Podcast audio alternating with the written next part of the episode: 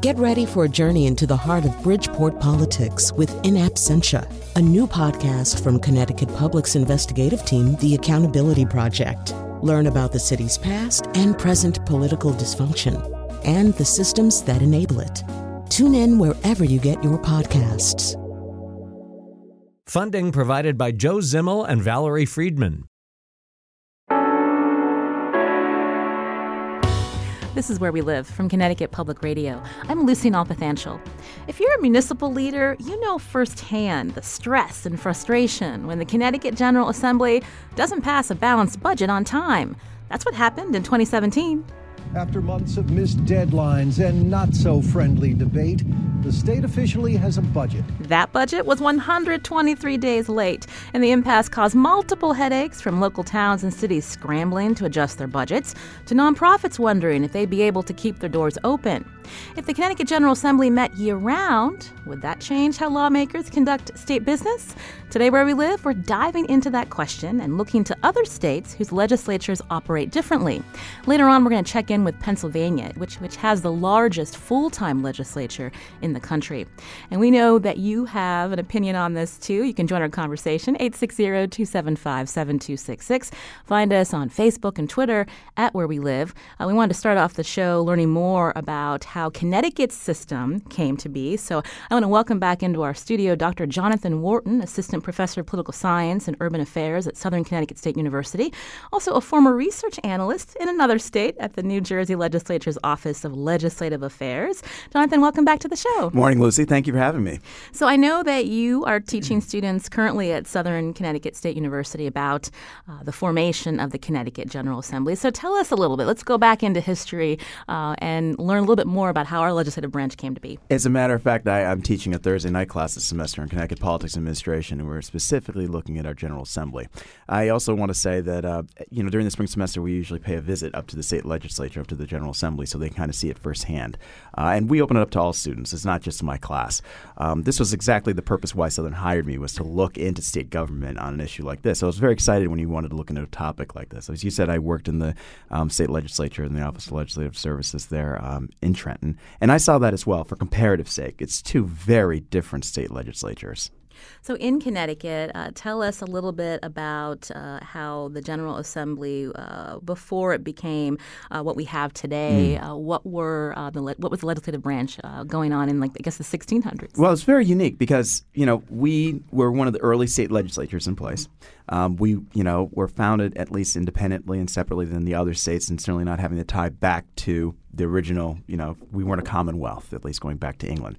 So, and at the same time, we had something like New Haven, which was kind of an offshoot, which is very unique too, because that was more of a theocracy. So we've had different kind of state governments, even local governments, compared to other states. But I will say that beyond the fundamental orders and our state constitution, what we had in place, we also had dual capitals. I think people forget about that, where it was Hartford and New Haven, and that really kind of speaks towards our regionalism, how unique we are to have a state government where you know one year would meet in one capital and then would meet someplace else in another capital as well. That's something that speaks a lot towards Connecticut, and that kind of stands out early on on in our history. Uh, I have in front of me uh, back in 1636, there was the General Court, mm-hmm. and then there were six magistrates and three member committees uh, representing settlements of Hartford, Wethersfield, and Windsor. But then the modern General, General Assembly was incorporated in the 1800s. So that when we saw the, the upper branch and the lower branch? Yes, that's at least a change. And that was a trend that many states in the area were, were going towards. and and it was, par- it was partly a result of what happened with the convention there in 1787 with the national government. We had to remember that even before uh, something like our Congress even invented, we already had state governments and state legislatures, but they mm-hmm. all varied radically. Um, I mean, even if you look at a state like Nebraska, where it's a unicameral, I mean, there's only one legislative body. I mean, they're just very quirky. They're not the same, even different titles you know, because uh, you know you go down to um, you know Maryland, for example, they have a House of Delegates. We have the House of Representatives. It's not the same thing. You go to New Hampshire, they have you know way more lawmakers, 400 something more uh, you know, compared to us. So there are these distinctions from one state to the next. Even in New England, state by state, it's not the same. which is not a good thing. It's not a bad thing. It's just a unique thing. Uh, we're going to be getting into more about uh, how different states operate their legislative branches. But in the 1960s, uh, there was an amendment to the Connecticut Constitution mm. so that changed the apportionment of legislative districts. Can you tell us a little bit about that? What prompted that? Well, I think a part of it was just in terms of, of finding a better way of having representatives coming from you know districts that, that make them unique and smaller, at least make them a little bit more um, you know compact. It was a starting point, um, you know, and so it'd be an interesting question if we're going to ever have something like that again. Is there a moment when we need to go back and revise our state constitution, find a better or maybe a more effective way of dealing with our General Assembly? Um, why not? I, I, think it's always interesting to kind of look into what was done in the past. What can we do to recreate it? What can we do to reform it? There are measures we can look at, and certainly nearby states offer some good incentives and ideas. Uh, when that change happened in the mid 60s, uh, it, before that happened, small towns had uh, major clout, and now it's uh, yes. based on population. So cities uh, are also at the table. We love our home rule. You know, this notion that local government is the one directly involved and they make a lot of those decisions. I mean, that's kind of speaks towards why we don't have a county government except for obviously the court system. We do treasure, uh, as, as a Southern New England state, to have that kind of direct democracy with our representatives. So it shouldn't be surprising that we see that even with our General Assembly. Uh, in, in, 1971, uh, the sessions were convened annually uh, rather than every other year. Mm-hmm. Uh, and then the House then at the time was also reduced uh, to the current 151 seats. Uh, when your students hear about the different changes happening through Connecticut's history, do they what do they think about the, the framework that we have today? They are intrigued, as, as most people would be. Why would we have a hybrid? Mm-hmm. Why do we only meet during certain periods? Is that as effective as if we met all year long? And I always bring up to them, look, if we were a larger state like New York or California or Texas, where they were a full-time state legislature and there was more, you know, there were more issues, then maybe that was necessary. But we're a smaller, compact state, and so I guess the, the big question is, how much do we change a lot of this if we do anything with it? You mentioned hybrid. So, mm. again, this idea that instead of uh, being considered a full time or part time, uh, we now have a hybrid system. So, what does that actually mean? Well, Jonathan? I guess it's, it's beyond seasonal session, right? I mean, you know, traditionally we take care of a lot of legislative uh, work primarily from January to June, sometimes into July, as we saw. I mean, obviously, even the budget last year went into October, which went beyond the state constitution when we were supposed to pass the budget. But you know, the hybrid is something where it's beyond seasonal work. It's beyond just a few months. And so that kind of makes us a standout compared to other states, the nearby states especially. In New Jersey, that tends to be a part time legislature. Here, we're seasonal, we're meeting beyond a few months. And we are proud of being, of having citizen legislators where they're back in the district. They're doing a lot of the work back there. And they have full time jobs elsewhere. Uh, the National Conference on State Legislatures uh, define this hybrid as members spending more than two thirds mm-hmm. of their time uh, working to legislate. Uh, this is where we live. Uh, today, my in studio guest is Dr. Jonathan Wharton, who is Assistant Professor of Political Science and Urban Affairs at Southern Connecticut State University. As we talk about whether a legislature such as the Connecticut General Assembly should be full time, some states, like coming up, we're going to learn more about Pennsylvania, have a full time legislature. Others, uh, as we heard uh, Dr. Wharton uh, mention, that are hybrids like Connecticut. You can join us too. The number 860-275-7266.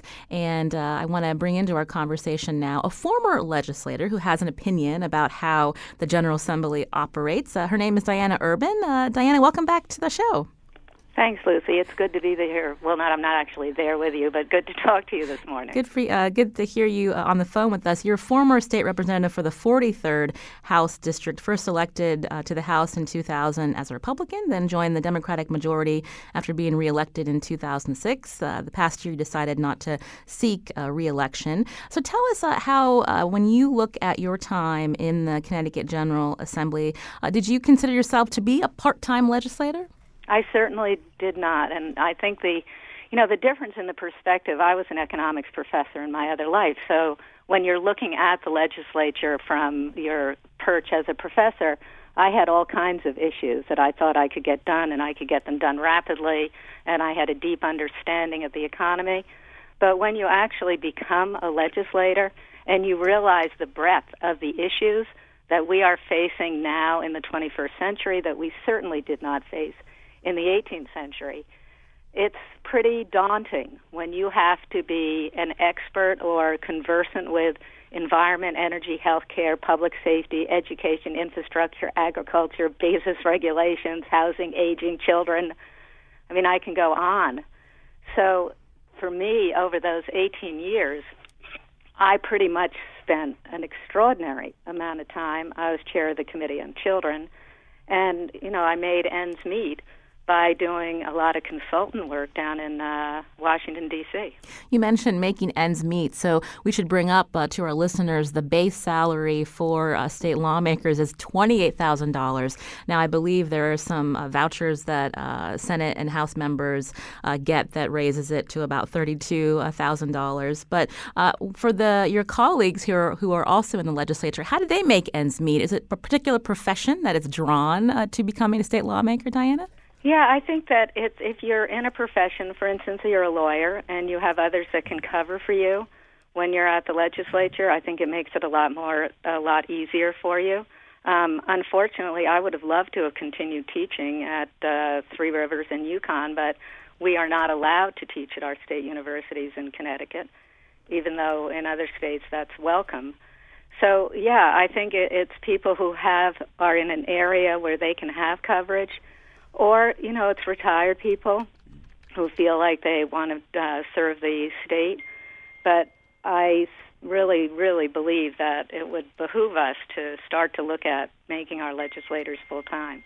So, has there been support for that in your time as a, legislator, again, in the Connecticut General Assembly? This has come up in the past, but what, what did your uh, um, the majority of your colleagues think about that, making the General Assembly possibly a full time legislature? Well, Lucy, no, I think it's really that balancing act. When uh, Jonathan brought up the citizens' legislature, and the people like the idea that it's a citizens' legislature, and that we're back in our districts doing district work. Well, I can tell you that my job there, pretty much, I was full time, and I was still back in my district doing my district work diligently. So I do think that there's that element of the fact that you're a citizens' legislature and you have sort of boots on the ground in your district or you're a business owner in your district or a lawyer in your district that you're getting the full impact of the policies that we're passing. But I would balance that with what I already expressed, which is the complexity, the sheer complexity of the issues that we're facing today. Pick up your newspaper, and almost everything that you're seeing, your state legislature is having an impact and trying to solve. Um, you mentioned complexity, Diana, uh, because again, uh, the General Assembly is technically a, a part time uh, legislature. Do you feel like your colleagues have enough time to research bills before they vote on them? No, I don't. And I also think that one of the issues that would really change things, which is something I pushed my entire time in the legislature, was data informed decision making and I had limited success with getting what we called results based accountability done in appropriations. I was able to get it done on my own committee, the Children's Committee. We do have a children's report card in Connecticut. That's legislatively led. We're the only state in the country that has a legislatively led report card.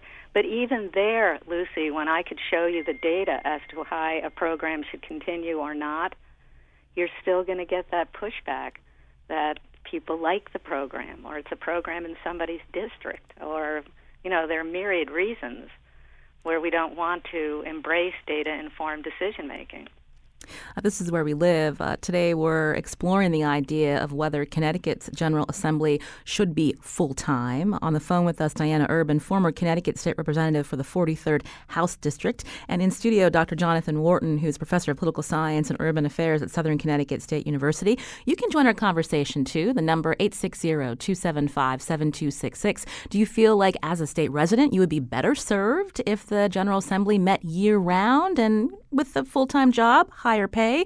Or do you think that that would be uh, a waste of, of uh, dollars? You can join us. We know you have an opinion out there. Again, the number 860 275 7266. Jim's calling from Windsor Locks. Jim, go ahead. Yeah, I'd like to ask the professor this question because a lot of numbers get thrown around out there, and um, uh, you know people say, well, it's only twenty-eight thousand dollars a year, but uh, can he clarify and give us the exact numbers as to uh, what they give for a transfer transportation allotment and they get an ex, uh, another. I, I heard another three thousand dollars if they're a, a committee chairman. The uh, transportation allotment, I believe, is five thousand dollars, and they also are invested as a state employee after ten years. And on the final thing is they also get state of Connecticut health insurance, which is about thirty thousand dollars a year. So it's not really true to say it's a twenty-eight thousand dollars a year when you add them all up. It's close to sixty-two thousand dollars a year. So Jim's making the point. Fringe benefits uh, definitely make up for that base pay. I want to have both our guests actually weigh into your question, Jim. First, uh, Dr. Wharton. Yes, actually, um, he's he's he's on it. Uh, that's something I have been asking my students over and over again. Is that a concern? Uh, not just the mileage and the benefits, but also these bonuses. Um, Judge Satter wrote a book called Under the Gold Dome, which is a legendary book on Connecticut, and certainly Alan Rosenthal was a professor of mine at Rutgers who does state legislatures, also brought out these concerns in Connecticut. Often, what happens with these bonuses, and I'd love to hear from Diana mm-hmm. since she was obviously a lawmaker. Um, these bonuses are tied in also to the party leaders. Oftentimes, yes, chair positions. Um, but also these deputy uh, leadership positions. There are these little bonuses, anywhere from two to six thousand dollars, and they really do add up. And so this is kind of an incentive that's tied back to the leadership, so you can gain kind of favorability with the leaders. And so oftentimes it's tied to that, and it can often get a little messy with allegiances, as you can imagine, favoritism among the lawmakers. So, beyond the finances, I'd also be concerned about the political ties to some of these bonuses and incentives that, that Jim brought up. Could be disconcerting, at least, for leadership. But I'd love to hear from Diana in terms of if she got any of these bonuses or people were concerned about it even in the General Assembly. Diana, how do you respond to uh, Jim from Windsor Locks? Well, uh, hi, Jim. And I also would just like to verify what Jonathan has said when he talks about the leadership things. Yes, I got a bonus as a committee chair because I was chair of the Committee on Children, so that my responsibilities are in excess. Uh, my cognizance was Department of Children and Families, so you can well imagine the type of work that I had to do with our commissioners and our deputy commissioners and our online workers. So the $4,000 that I got to be a committee chair in no way compensated me for the amount of time that I put into it. But I absolutely agree with Jonathan on some of the leadership perks which are really exactly what he was talking about perks. Uh, and I would say that the, the being vested has been changed to 15 years. You have to be have mm-hmm. 15 years service before you're vested. But I'm not going to argue with you, Jim, about the benefit of having that health care. Um, and I wish that we could do that health care for all of our residents of Connecticut. And we have introduced bills to try to change that system, to have people be able to uh, buy into Husky or all kinds of ways to get people to health care. Um, but yet again, I do go back to Jonathan. You hit the nail on the head with some of those uh, some of those perks. This is where we live. You can join our conversation, 860-275-7266. Uh, Martha's calling from New London. Uh, Martha, I understand that you uh, uh ran for state senate. Uh, tell us about uh, your experience and um, in terms of when we're talking about the legislature being full-time or part-time, is this the, the, job, if you had won, you would have been able to, to, to be able to work at this and still make ends meet? Hi, yes, thank you for um, taking my call. My name is Martha Marks. I was not successful in the um, District 20 race, but I am a visiting nurse, uh, the mother of four. I'm 55, single. Um, I actually had to go per diem just in order to run for uh, state senate. Was very difficult and cost me quite a bit of money, but it was the best experience, one of the best experiences of my life. And um, when I run again in 2020, I'm now confident that I can run, but what I'm nervous about is how will I be able to also be a nurse. Um, you know, my employer hopefully will work with me, but they don't have to. I'll learn, I'll lose short-term disability, vacation time, and you should not have to be a lawyer or a business owner or a retired person in order, order to run and serve our state. Well, Martha, uh, thank you for your call. Uh, also on the line with us now is State Representative Doug Dubitsky. Uh, welcome to our show, Representative Dubitsky. Well, thank you very much for having me. It's a very interesting and timely topic you're speaking about. So, tell me a little bit more about your what are your thoughts on whether the General Assembly should be full time, and what have you done about it? Well, I have actually introduced a bill uh, to make the legislature full time. I've also introduced a bill to make the legislature truly part time. And my my feeling is it should be one or the other. This sort of hybrid system where we're really full time um, part of the year, and then sort of part time the rest of the year, with full benefits but very low pay. Just makes it very very difficult for people with real jobs to take this job. So my feeling is that you know somebody who's a plumber, somebody who is an electrician, somebody who works in an office, who works nine to five, there's no way that they could do this job. As as uh, Representative Urban said, and as Jonathan said, you know, it really is difficult for somebody who who works for a living to do this, and that that means that only the only people up here are essentially retirees, uh, people who have their own businesses, or the independently wealthy. Uh, Representative Dubitsky, uh, how do you make it work? Well, I I'm an attorney. I can set You're one of the hours. attorneys. Okay. I am. Uh, uh, Yeah, and and and it it uh the our our current system makes it so there are too many attorneys up here that have their own practices. There are too many business owners, and there are too many retirees and rich people. And there aren't. And and we, uh, you know, as a as a subgroup of society, are basically making laws for everybody else, and they can't take the job.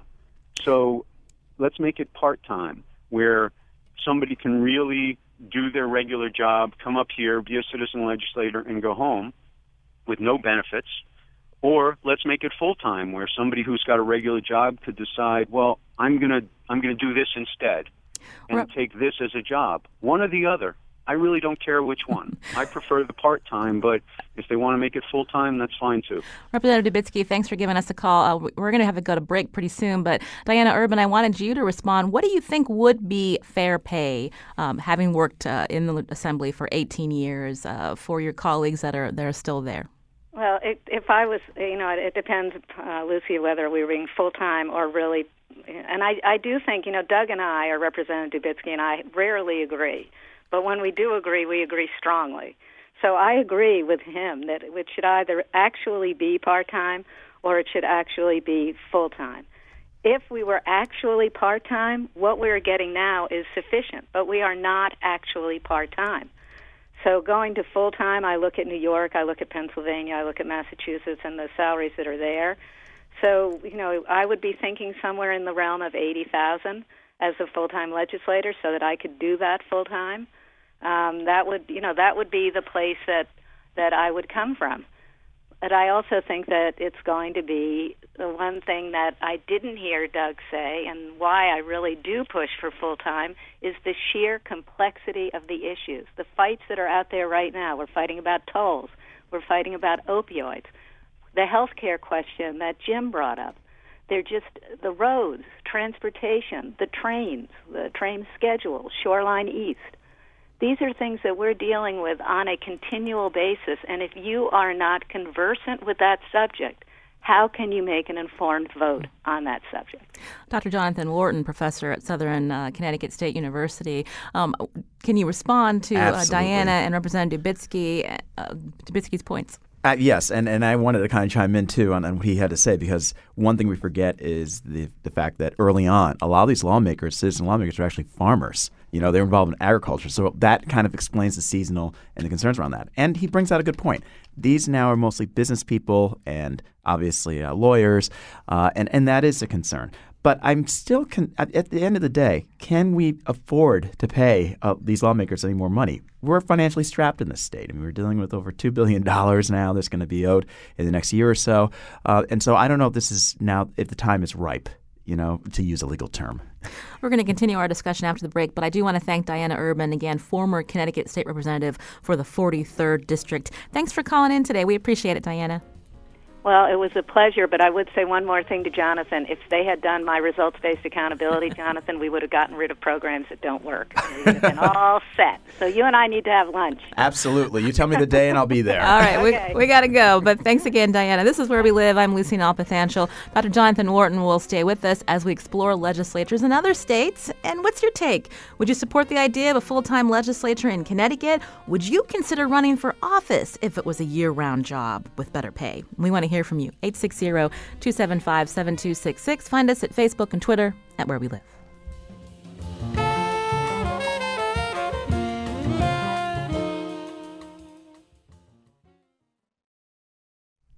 This is Where We Live from Connecticut Public Radio. I'm Lucy Nalpathanchel. Should Connecticut make its legislature full time? Do you think state lawmakers would be more effective? Stephen on Twitter writes, Yes, go full time. There are too many budget economic issues in Connecticut that deserve the attention of a full time legislature. Dozens of reasonable bills get killed because of how little time they get plus all that horse trading that goes on. We're going to talk about that in just a few minutes. Uh, but we want you to hear from you as well. You can join our conversation, 860-275-7266. We know there are big differences nationwide with how the legislative branches operate. So for more, joining our conversation is Ann Bowman, Hazel Davis and Robert Kennedy Endowed Chair at Texas A&M's University's Bush School of Government and Public Service. And welcome to our show. Uh, good morning. Thank you. Also with us is John, Dr. Jonathan Wharton, Assistant Professor of Political Science and Urban Affairs at Southern Connecticut State University. So, Ann, you're based in Texas, which we know has a much bigger population than Connecticut. Our producer um, says that you could fit 48 Connecticut's into your state. Tell us about the Texas legislature, because, again, a very large state, but not a full time legislature. That's correct. Uh, Texas is a large state, and we have 150 state representatives, 31 state senators, and uh, the legislature meets once every two years for 140 days. So it is, in fact, um, uh, part time in terms of uh, of of the the demands on uh, lawmakers uh, with regard to time. Uh, they are paid seventy two hundred dollars a year uh, for their for their service. So it is uh, definitely um, not a full time legislature. So, um, how does anything get accomplished? I'm curious about uh, how that works for Texas. Well, um, uh, let me first say that there are only three other states that, that meet biennially like Texas does, and uh, uh, they're, they're substantially smaller states. But uh, the way the legislature gets things done is by having a fairly robust uh, staff uh, the Texas legislature is very well staffed in terms of full time permanent positions uh, with uh, various legislators in committees. There's a you know a House Research Office, a Senate Research Office. So there are um, um, there is a large number of, um, of, of uh, staff uh, that assist legislators and do a lot of the research work when the legislature is not in session. That's interesting that you bring that point up. I wanted to go to our in studio guest, Dr. Jonathan Wharton. So, this idea that um, even if the legislators aren't meeting uh, year round, they've got a robust staff uh, to support the work and to help them be uh, well researched. That's been a concern, actually, not even so much in, in, Connecticut, but in most state legislatures. And I think in New Jersey, at least, I saw that, you know, up front, being a uh, nonpartisan staff member of the Office of Legislative Services. professor brings up a good point on that. Um, you know, at what point in Connecticut, at least, we do seasonal staff where we hire at least temporary staff for a few months. And it's not the bulk of the staff, but it's a good number of the staff to deal with the bill writing and the drafting and the research. So you have to wonder do we bring on more people, what she is suggesting? It's a good question, something that, that I often wonder about. Uh, Ann, I'm curious uh, has there been debate about whether Texas should go full time? Uh, only, only quietly. There is not much enthusiasm among the public for uh, for a full time legislature uh, kind of using uh, that earlier Jeffersonian model of uh, of people getting back out into the into the community and learning what the concerns of the public might be, and then bringing those concerns with them to the legislature. And the argument being that if you uh, spend all your time in the state capitol, you lose that connection uh, with the public. There has been some discussion about raising the the, the pay of legislators, and um, the last time that issue came up, it was uh, it was uh, pushed back down. So, um, it, so this the seventy two hundred dollars a year has been in place for quite a while. And I should also mention, though, that legislators do get a uh, fairly decent sized uh, per diem as well um, uh, when they are doing legislative work. So they they do work in the interim. I mean, they will they will go to the state capitol in Austin and uh, uh, work with a committee or um, uh, work with their staff. So they do get uh, a, a, per diem as well as their $7,200 a year salary. And I'm curious, we heard uh, the point brought up uh, last segment about there's only particular professions uh, that can handle Connecticut's uh, uh, two thirds schedule and still make ends meet. many lawmakers here are attorneys. When we look at Texas lawmakers at $7,200 a year for being public servants, what are they doing for their full time job? Oh, they are. They're yes. They're. Uh, they all are um, actively engaged in uh, other work for the most part. We do have a few retirees, but uh, uh, even calling yourself a full time legislator would not be a popular position to take in Texas. So, um, so, so yeah, we uh, a large number of attorneys and business people, uh, uh, some teachers, uh, folks who work in state government who then have to um, uh, resign their positions as state government workers to to become when if they were elected to the legislature. Um, so, so yes, they are employed elsewhere, and that raises one of the other issues, which is you know, how do you how do you use that expertise that they may bring from their professions without presenting conflicts of interest? Now, um, again, on the phone with us is Ann Bowman, Hazel Davis, and Robert Kennedy Endowed Chair in Government and Public Service at Texas A&M University. As we talk about uh, whether legislatures should be full time, uh, specifically uh, in Connecticut, not a full time legislature. I'm wondering, in your research, Ann, have you been able to measure whether, if uh, the states that have full time legislature uh, legislatures like California, Michigan, uh, New York, are they more productive or effective? Uh, that's um, kind of in the eye of the beholder, I suppose. But uh, uh, one, I had a group of students do some research on on this question, and they used a very, uh, I would probably say, uh, maybe superficial measure of of productivity. Uh, they used number, uh, they used percentage of bills uh, introduced that were ultimately passed, uh, and they and they did find uh, perhaps a well they did find in in some states at least uh, a higher proportion of bills introduced that were ultimately passed by the end of the session. Uh, you know, the challenge with a measure like that is that it, it doesn't capture the substance of the work or, or anything like that. It's just raw number of bills and, and whether they pass or not.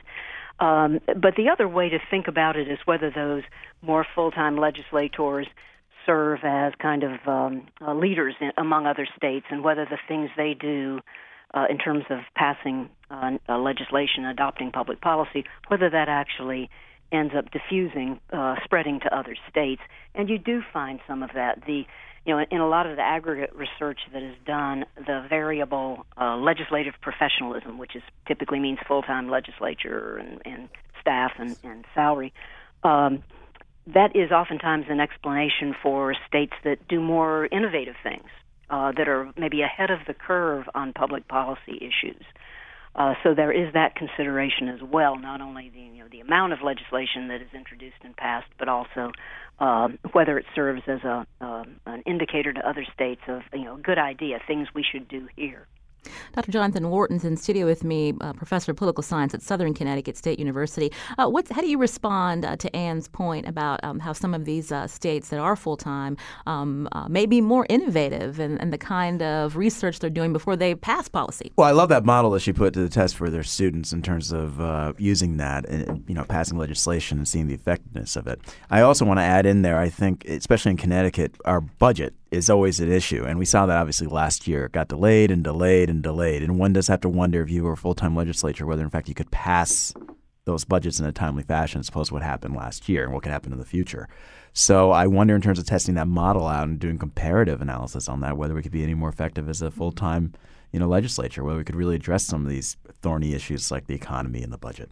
And what's your take? Is it good to have a, a particular hard deadline to get something like important passed, like a state budget?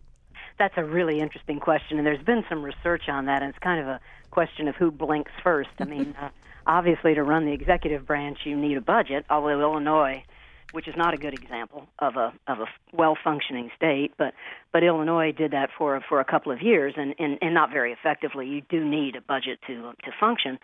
Um, there, there's really an interesting question about the, the tension between the governor and the legislature. And one of the things about, um, you know, in support of, of a more full time or what is oftentimes called a professionalized legislature is the ability to go toe to toe with the governor on numerous issues, including the budget. Um, and, and, and a full time legislature uh, holds more cards vis a vis the governor uh, than a part time legislature uh, typically does. Now, the question of hard deadlines is an interesting one because um, uh, what we've seen in, in a number of states is they actually do adjourn. These some of these part-time states they actually do adjourn without having adopted the budget, mm-hmm. and then they be, then they're brought back in special session to focus solely on the budget. And sometimes these special sessions become more special session, and an additional special session, and you're suddenly your part-time legislature is spending a whole lot more time in in the state capitol. Oh yes, there's a lot of frustration here in Say, welcome to Hartford. That's exactly it, Professor. Um, w- one uh, thing I didn't get a chance to bring up with our former lawmaker who was on, Diana Urban, um, is the question of when uh, in the General Assembly, they, it's not a full time legislature. They have to rely on outside jobs uh, to pay their bills besides being uh, a, a state lawmaker.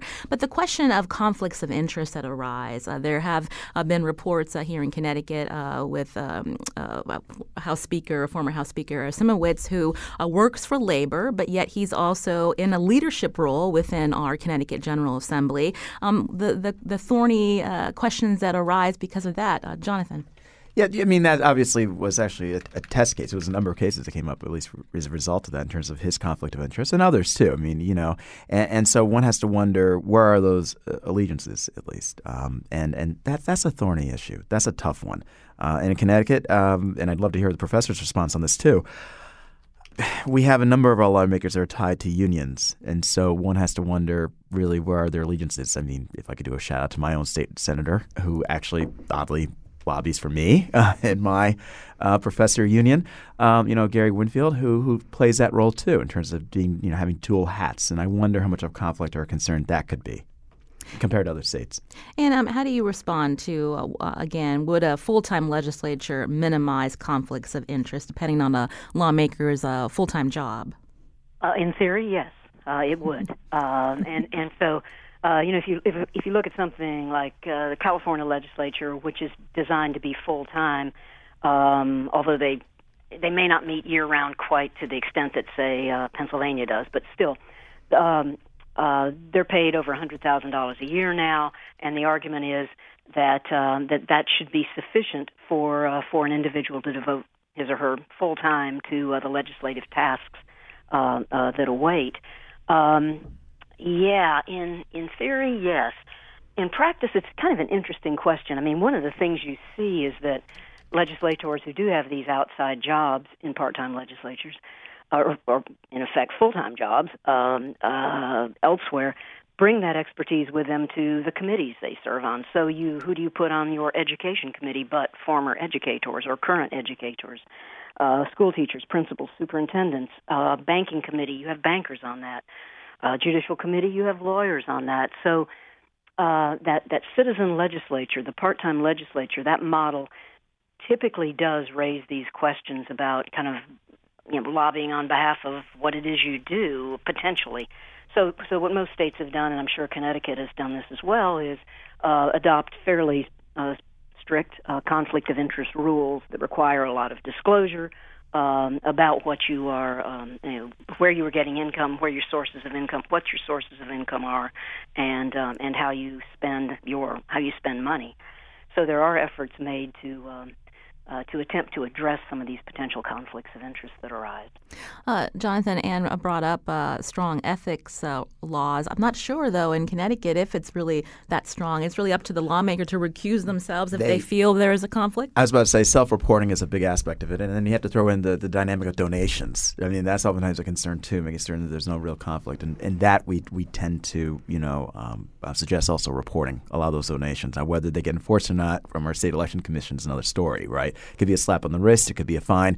There are a couple of different ways in which they can kind of leverage that if that were possible. But in terms of what the professor brought up, I'm still back on California. Oftentimes, a lot of people look to California as kind of the gold standard in terms of state government because they have that full-time legislature. They tackle a lot of big issues. They're a large state, and as she said, the salaries are significantly more. I, I do want to say that, in you know, as a, as a state and local politics professor, uh, a lot of us in the subfield at least look to California because they're a unique state government. They really take their state government seriously. Uh, unfortunately, in, in a state like Connecticut and other states, maybe not as much. I think a lot of um, citizens don't pay attention actively to a lot of those uh, state issues that's affecting the state legislature compared um, to California. And maybe a part of it is the media is oftentimes focused in California on the state legislature. We don't see that kind of emphasis in a state like Connecticut, unfortunately. What about uh, our neighbor, uh, New York State? Just they they're in the news because they've just approved a pay boost for That's their right. lawmakers to one hundred ten thousand dollars, set to rise to hold on to your hat, one hundred thirty thousand dollars exactly. by twenty twenty one. I mean, right. And, and then the other thing is that look how much attention's focused by again on the media on Albany, right? Because of all the scandals they've had, uh, and and so you know there there's that concern in New York of of where you know is that a good thing or a bad thing? Should lawmakers spend more time in the capital in Albany? That's oftentimes an issue that goes back and forth with a full time state legislature, whether it is in Sacramento or Albany. If you spend that much time as a full time lawmaker in uh, you know your state capital are you going to be prone to more lobbying? Are you going to get more donations from unions and lobbyists and other organizations? Are they going to really spend that much time back in the district? And I think that's why in, in a New England state like Connecticut, we pride ourselves in the sense that these lawmakers don't spend forever in Hartford. Uh, you're listening to Where We Live. Uh, we have time for one more quick call. Representative Christine Palm, uh, one of the newcomers to the Connecticut General Assembly, is calling in. Uh, thanks for, for calling in today, Representative Palm. And what's your point that you want to bring up? Hey, Lucy, thanks. Um, my point is that the unpredictability of a part-time legislature is very hard, particularly on women, uh, women with young children. I happen to have grown children and a very supportive feminist husband who covers for me when I can't do childcare, as it's still needed occasionally. Um, but for younger women with with young children, you need to have a partner of some kind, and the unpredictability of the schedule is very hard for part-time workers. Um, you know, we we have we tend to try to get Monday, Wednesday, Friday committees or Tuesday, Thursday committees. But since I took this job, I've been up here every day, and and the business that I founded a year ago has has uh, languished as a result. So it's if I didn't have that domestic backup, I don't know how this would be possible. And I think if we are trying to reform government so that it is more accessible to all kinds of people, we need to think about the effect on uh, young parents Representative Palm, thank you for calling in. A very important point. Uh, uh, Ann uh, Bowman uh, out of uh, Texas A&M. Uh, what are the demographics in Texas in terms of? Are there a lot of, of women that are able to be lawmakers? Increasingly, there are more women uh, in the legislature, but Texas is not on the leading edge of number of women uh, proportionately uh, that you would find, say, in a state like Colorado or Washington or some of those states that have really led the way on this. But the, but the issue is, is is real. I mean, one of the points of, of in, in favor of increasing the salary for legislators is to allow folks uh, more people to run for the legislature and uh, be able to support themselves by being legislators, as opposed to uh, having to you know, uh, um, be independently wealthy or have a, a you know a high value job on the outside, whatever it might be. So uh, di- diversification in terms of the composition of the legislature has always uh, been an issue in terms of whose whose views seem to be being represented and uh, um, and and how successfully those views are being conveyed. So yes, uh, that that that certainly scheduling is, is certainly an issue. The way it's handled in Texas is uh, they typically uh, they are until the session really gets going. They typically don't meet on Fridays uh, to uh, give folks long weekends to go back uh, to go back home. Well, we're going to have to leave it there. Ann Bowman again, uh, Hazel Davis and Robert Kennedy endowed chair at Texas A&M's Bush School of Government and Public Service. It was a pleasure talking with you. We hope to have you back. Oh, thank you. I enjoyed chatting with you as well. Thank you. This is Where We Live. I'm Lucy Nalpathanchil. Also want to thank Dr. Jonathan Wharton, Assistant Professor of Political Science and Urban Affairs at Southern Connecticut State University. Thanks, Jonathan. Thank you, Lucy. Coming up, we're going to check in with one more state to find out how they do it. It's going to be Pennsylvania, which has the largest full-time state legislature in the country. Does that mean it's more productive and there's lots of citizen satisfaction in their lawmakers? Not exactly. Well, right after the break, and we can hear from you too on Facebook and Twitter at Where We Live.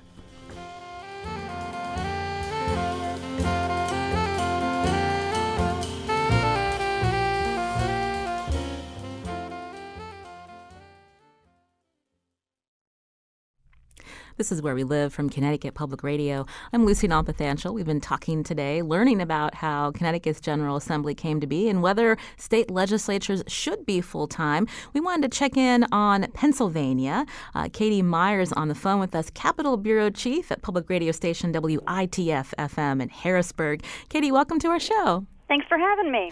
Uh, we invited you because Pennsylvania, as we found out in our research, has the largest full time legislature uh, in the nation. So I'm curious if you could talk a little bit about the breakdown. How many lawmakers and what do they get paid?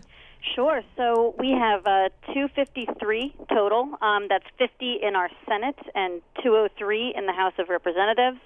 Um, and they get paid, they get uh, yearly salary adjustments. Uh, there's sort of a cost of living adjustment lately. Uh, so as of uh, the beginning of this year, they're making um, over $88,000. It's 88,610 uh, total. So I believe that makes us, with New York just having uh, increased theirs, the third highest paid, although until they did that, we were the second paid after uh, California. When we uh, say full time, what does that mean? Are they in session year round, or how many months are we talking about? Sure. Yeah, that's kind of a funny question because uh, they are not in Harrisburg all the time. I mean, they're here quite a lot, and they're here throughout the year. But um, uh, no, they do a lot of stuff in their own districts. So all of our lawmakers have separate district offices. Some of the ones in bigger districts even have more than one in various places. And uh, so when they aren't here trying to pass bills, they uh, are doing what they call constituent services. So they'll be, you know, doing often it's fundraisers, often it's being lobbied by people, often it really is, you know, going to events in their districts and meeting with their constituents. So um, yeah, it's kind of, you know, they'll come in a lot. They're called back into session often, for instance, when we have like budget impasses, things like that. So it's flexible, and the schedule can change at any time. But uh, no, they are not here all the time. So, uh, one of the points raised earlier was with uh, Connecticut's uh, model, the citizen legislature, uh, being able to have time to, to speak with constituents. That's something that, is, that that does happen in Pennsylvania, despite being full time. Oh yeah, yeah. They're just you know paid for it like it's a full time job. And a lot of them, I mean, to be fair, do look at it that way. I think. Um, you know, I'm not exactly sure, and it's hard to tell. Maybe, maybe can get into that, but it's hard to tell. Um, exactly how much work people do and what the outcome is. That's just a very difficult thing to measure. But um, you know that is technically that's considered part of the job here. Yes. And what about um, Pennsylvania residents? What's the satisfaction in uh, the job their lawmakers are doing? Do they feel like uh, this full time legislature with better pay is justified?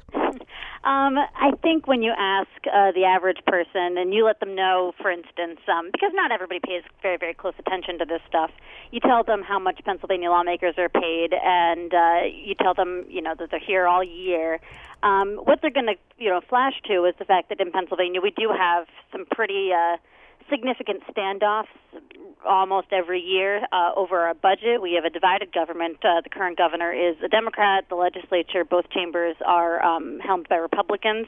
And so w- the big stuff that comes out of the legislature often is that they can't agree on very basic functions of government. And so, you know, putting out that all together, I think a lot of people, you know, their knee jerk reaction would be to say, yeah, these guys aren't doing much. Like, we have to get them out of there, or at least reduce the size. And uh, you guys have been talking a lot about full time versus part time, and those bills do come up in Pennsylvania pretty frequently. The ones that have gotten the farthest for us, though, have been ones to actually just shrink the numbers. Um, we had this would be a constitutional amendment in Pennsylvania, and so that means it would have to go to voters as a referendum. And we had one that did pass the House and Senate one chamber, one session, but then it would have to go for a second session, and they kind of whiffed on it the second time, so it never ended up going anywhere and that's tough. I mean, I think despite like you know, even if a lot of people do think it would be better for the legislature to be smaller, it's up to the legislature to vote to shrink their own numbers, and that's just one of those things. It's just highly unlikely to happen. Yeah, why would they want to do that? right, exactly. And some people do. To be fair, a lot of people would, a lot of the lawmakers, at least say that they would be open to doing something. But you know, that can always change if it looks like their district is going to go away. Mm, that's true. And we were hearing that uh, despite being full time, there's still gridlock on important issues like mm. the budget, something that uh, Connecticut struggles with every year.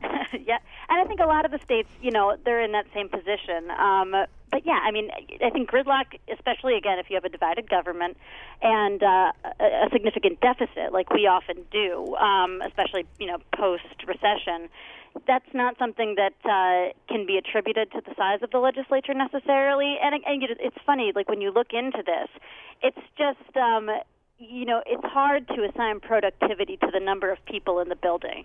Some people would say more people make them less productive. Some people would say the opposite. Um, but what it really I, often seems to come down to, anyway, um, as far as I've been able to tell, is what the constituents expect. So in Pennsylvania, I mean, we have you know relatively small ratios. Um, representatives have um, 254,000 approximately people in their districts, or actually rather 62,000 for representatives, 254 for senators, and that's a, a pretty small population to represent as one person. So um, I, a lot of people do like direct service with constituents and are able to have a relatively face-to-face relationship with some of the people in their districts. And so, uh, yeah, that is something a lot of constituents do value, I think, and that's one of the things that lawmakers will point to in saying that, you know, what we're used to and what our constituents expect is that they're able to have that sort of relationship. Well, Katie uh, Meyer, thanks again for a perspective from Pennsylvania Capitol Bureau Chief at WITF FM in Harrisburg. Thanks, thanks so Katie. Much. Uh, I want to thank our producer today, Scott Breedy. Also, our technical producer is Chion Wolf. Special thanks to Lydia Brown on the phones. I'm Lucy Nalpathanchil. As always, thanks for listening. Have a great weekend.